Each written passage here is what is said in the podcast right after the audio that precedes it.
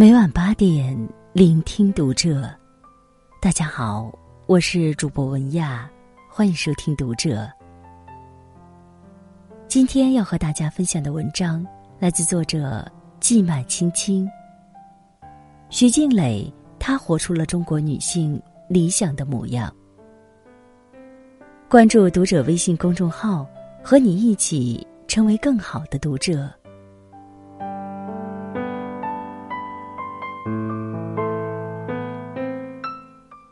在当下这个热衷炒作、来自高身价的时代，徐静蕾一直是娱乐圈另类的存在。虽然这两年她淡出了人们的视线，但却从未远离众人的话题。前阵子在董卿主持的《朗读者》中，徐静蕾以史铁生的《奶奶的星星》一文，不仅读哭了自己，也听哭了董卿。那一刻。几度哽咽的徐静蕾毫不掩饰的暴露出自己的软肋。被奶奶带大的她，念及远逝的亲人，情难自已，泪落不止。奶奶去世那天，我的童年就结束了。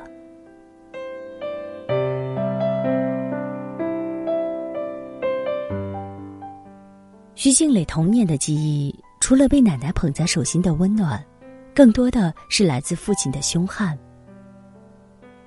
当年，父亲靠着从亲戚处借来的一百块钱开始创业，从废品堆里组装成了第一台变压器。这种奋力改变命运的执拗，同样被他运用到子女教育上。小时候，他又黑又瘦，毫不起眼，不喜欢写字。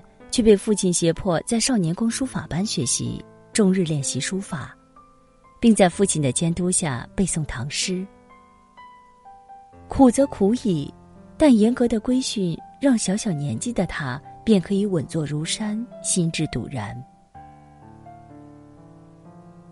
后来，徐静蕾看人家在画布上肆意挥洒，于是也喜欢上了美术。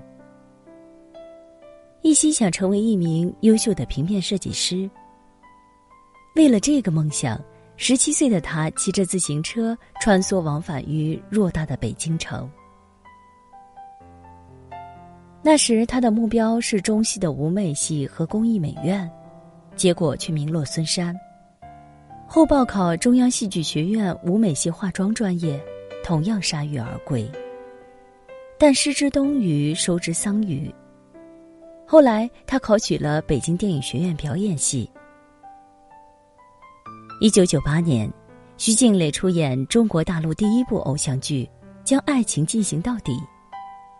该剧让刚刚在影坛崭露头角的徐静蕾火遍大江南北。人淡如菊、纯情娇憨的女主角，留给了无数人最美好的青春回忆。而清新宜人的徐静蕾。则顺理成章的成为了众多男人心中的初恋情人。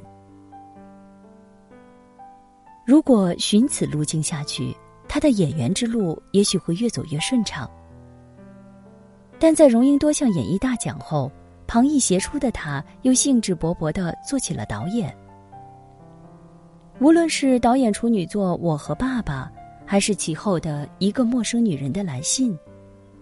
都令人惊叹他对不同题材驾驭自如、细腻入微的把控力。《杜拉拉升职记》更是气贯长虹，斩获了中国大陆一亿的票房，成为大陆首个票房破亿的女导演。二零零五年六月，美国《时代周刊》在其名为《中国新革命》一文中，将徐静蕾作为中国唯一一位导演及演员入选。并称其为中国电影界有革命性的代表人物。演而优则导，文功而写博，这是一个无法被单一角色定位的徐静蕾。他的博客，在开通仅一百一十二天后，点击量就一举突破了一千万大关，被称为博客女王。另外，根据他手写字体创作而成的方正静蕾简体。被称为中国第一款真正意义上的个人书法计算机字库产品。有幼时深厚的书法功底，他的字体呈现出不逊须眉的风骨，俊逸不失遒劲，灵层而又雅致，赏心悦目的字体，一如幽兰字方的主人。二零零七年，他独立投资创办鲜花盛开网络科技有限公司，同样风生水起。当年宣布出版的互动电子杂志。徐静蕾跨界操刀，亲任主编。有时穷极一生，我们都未必能做好一件事，但在诸多领域，他皆有所善。他从来不是喜欢困守一城一池的人，不断挑战自己，于他而言是一个不断重塑自己的过程。所以，他的头衔一大串。但他特别不愿意以女明星的身份交金人钱，不爱走红毯，不爱混圈子。闲暇时并不热衷呼朋引伴，反倒对一些手艺产生了浓厚的兴趣，做包包、自制首饰，飞针走线做了一百七十多个包包，几百件小饰品，匠心独运，皆堪称艺术品。此外，他还吹玻璃杯，做陶碗。每样都玩得不亦乐乎。他笑言：“总体可知，细节未知，这才是日子最有意思的地方。”戏称自己为专业裁缝、业余演员。董卿曾问及：“如何在做导演、做演员、写书，在很多角色间转换？”他回答：“自毁倾向，做得不错了就放下。”因此，生命在他眼里是一场无尽的探索，无限丰富的意趣需要不停的寻觅与开掘。止步于此是他词典中一个不受欢迎的词语。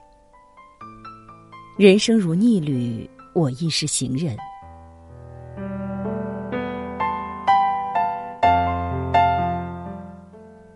当年叱咤风云的四大花旦，如今事业发展各异。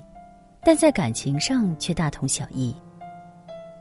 赵薇和章子怡都如愿以偿，升级为幸福的妈妈。鬼马精灵的周迅三年前也走进了婚姻。只有徐静蕾仍是那个围城外悠然自得的女子。这样一个总是探索生命无限可能性的女人，情史自然不会乏善可陈。但她最初的两次恋爱是一部和别的小女生毫无二致的血泪史，如飞蛾投火，用尽全力，直至伤得体无完肤。徐静蕾曾这样描述她的初恋：“我的初恋是一场极其失败的经历。其实这样说是我一厢情愿的，应该说我认为我和他在一起了，这是我真正的恋爱。”他误打误撞进去，等真相大白，却发现自己自始至终唱的都是独角戏。他更难忘的失恋发生在十九岁，当时痛苦的到走过小河的时候，就真的很想跳下去。恋爱不过一年，但在他看来却长似一生，因为痛苦郁结的体验。总会人为拉长人们对时间的真切感知。后来，他最为人们津津乐道的感情，就是和才子王朔的那段佳话，绵延数年，曲折不断，直至画上句点。但不变的是，两个人始终惺惺相惜。他发现他，他支持他，一路彼此帮衬，在相互激荡中共同升华。在做客《锵锵三人行》时，徐静蕾就曾对窦文涛和梁文道说：“我和我所有前任都是很好的朋友，没有鱼死网破的互撕，没有耿耿于怀的宿愁，一别两宽，各生欢喜。”他曾表示，自己所有的分手都经过深思熟虑，绝不是盲目冲动下做出的草率决定。激情燃烧。冷却过后，两个人还可以做朋友，而且这种关系有时比恋人、夫妻更适合、更好。连一向自视甚高的窦文涛都大赞徐静蕾活得敞亮。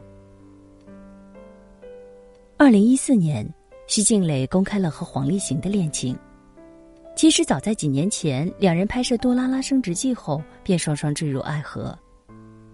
多年恋情，走入婚姻殿堂似乎是水到渠成的事情，但他们目前仍很享受这种恋爱的状态。其实，无论哪种状态，只要能令我们如沐春风、身心舒展，那么它便是最好的状态。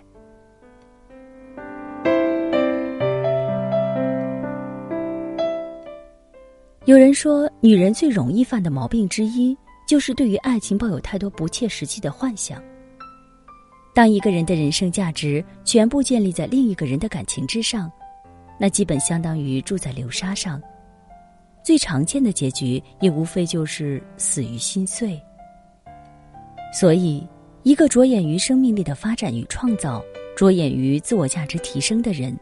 绝不会将过多的时间与精力损耗在人与人关系的纠葛上，无论这个关系是朋友、是对手还是恋人，因为他更在意的是能否扩展生命的广度，增加人生的精彩度，而不是经常纠结于我这么优秀，他为啥又劈腿？我才华横溢，被提拔的为何却是别人？等诸如此类的问题。当很多人都好奇两人为何至今不结婚时，他直言：“从情感上我不需要保障，经济上更不需要谁保障我，我为什么要结婚？我不愁吃不愁喝，生活挺幸福。我拍电影还是要让自己高兴，不遵循被规定的程序，不迷失在别人的目光里，活出自己是他一贯的立场。”他不奢求所有人的理解与悦纳，我并不推崇我的生活方式和态度。你跟我不一样，我接受。你二十岁就结婚生孩子，我祝福你。你不干事业，天天做男人背后的女人，我也支持。只要你觉得开心就好。除了对感情与婚姻的纠结，中国女人还有对年龄执着的惶恐。连一向特立独行的感情大师一书都毫不讳言，恋爱、革命都必须非常年轻，非常非常年轻。一个刚刚过完二十五岁生日的姑娘对镜喟叹：“我的人生已经开始走下坡路了。”在她看来，无论是在职场上还是在婚恋市场上，不再具备年龄优势的她，只能待价而沽了。甚至不到二十八岁的才女蒋方舟都不免顾影自怜，将其恨嫁心态表露无遗。在此前的圆桌派中，针对太多女人最关心的年龄问题，徐静蕾语出金句：“除非你觉得美和年轻是你最大的优点，要不然就不会在意。”作为直男主持人的文涛，还是表达了衰老对女性产生困扰的疑惑。女生年龄往上走，是否依然让性吸引力、荷尔蒙维持在一个高位的水准？徐静蕾斩钉截铁说道：“你要问我，我肯定不在乎。当一个人的价值体系不是单单建立在年龄以及由其衍生出来的种种福利上时，才不会为此患得患失。不为年龄设限，不为一纸婚书捆绑。”亦不为性魅力的能否存续及子嗣问题忧心忡忡，这样的强悍不是谁都有。成家立业生子，子幼生孙，儿孙绕膝，金玉满堂，这是中国人心目中人生圆满的范本。但在他那里，如果快乐的获取另有蹊径，何必千人一面？你策马奔腾，我信步徐行。你封其印子，我归属田园。正如你有你的追求，我有我的选择。四年前，徐静蕾去美国做了一个冷冻卵子的疗程。曾公开表示不婚不育的她坦言，冻卵的原因是让自己免于后悔。人生中只有这一件事是后悔也没有用的，有所打算。万一哪一天形势所迫，自己或爱人改变了主意，总还有一条退路，还有一个解决办法。进也好，退也罢，无论最终是否成为一名母亲，都将是他听从内心呼唤而做出的决定。在我们这个仍信奉成王败寇的世界，当既定的模式不再是他衡量人生是否功德圆满的标准时，自在无碍、通透洒脱才是最大的成功。因此，很多人都称羡徐静蕾活成了理想中女性的模样。卢梭说过：“人生来自由，却无往不在枷锁之中。”所以。想做自己且能做自己，需要的不仅仅是一腔孤勇，还应有足够支撑我们快意人生的底气。勇气让你敢破敢立，但底气才能让你从容过活。但愿与岁月偕行的我们，既有勇气可嘉，更有底气可赏。终归，人生最大的慰藉，不过是活出自己想要的模样。当身边的人举杯，